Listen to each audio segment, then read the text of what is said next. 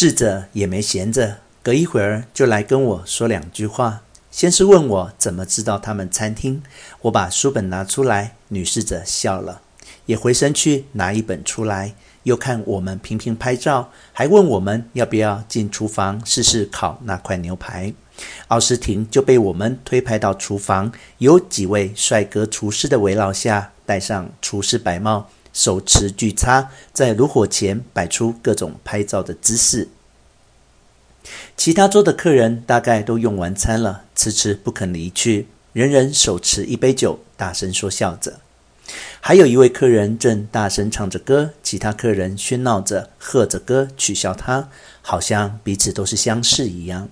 也许他们真的彼此相识。如果他们就是书上说的每日来吃饭的常连客，吃饭吃到彼此相识也并不稀奇。何况他们每个人都叫着老板：“嘿，马里欧，我的酒没了。”突然间，那位唱歌的客人生气了。对着另外的客人咆哮起来，满脸通红，音量惊人。另外一位客人也大声回击，拍桌注视。两人似乎都喝醉了。虽说是午餐，但是时候已经四点半了。在我的家乡，晚餐已经不远了呢。午餐已经尾声，邻桌有人满脸通红，开始唱歌，也有几桌客人跟着唱和起来。餐厅服务生一面偷笑，一面跟着轻声哼唱，手上也没停，动作敏捷地开始清洁吧台、收拾桌椅。忽然间，那位满脸通红、率先唱歌的客人不知何故生气了，对着另外一位客人大声咆哮，音量非常惊人。另外一位客人也不甘示弱，站起来大声回应，还击桌壮士，发出巨大声响。两人似乎都喝醉了。卡洛，卡洛，别激动！其他客人好像都认得这两位吵架的客人，有人出言相劝。除了我们这一桌，其他人似乎都完成了实事，桌上已经空了，多半只是一杯在手，聊天闲坐而已。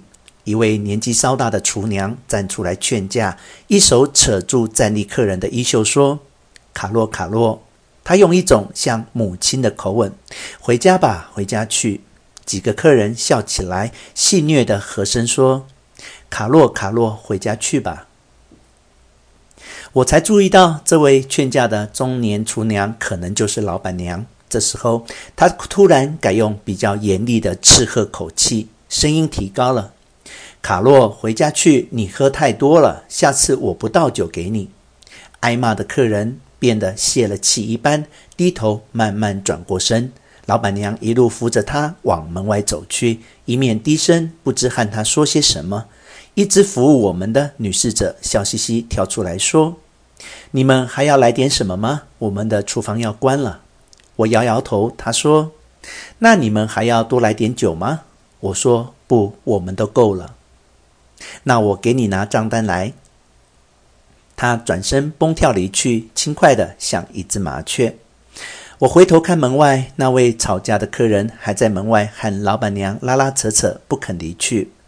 老板马利欧也已经靠过去，对他好言相劝。再看室内那位领头唱歌、率先吵架的酒醉客人，则已经颓然醉倒在桌前。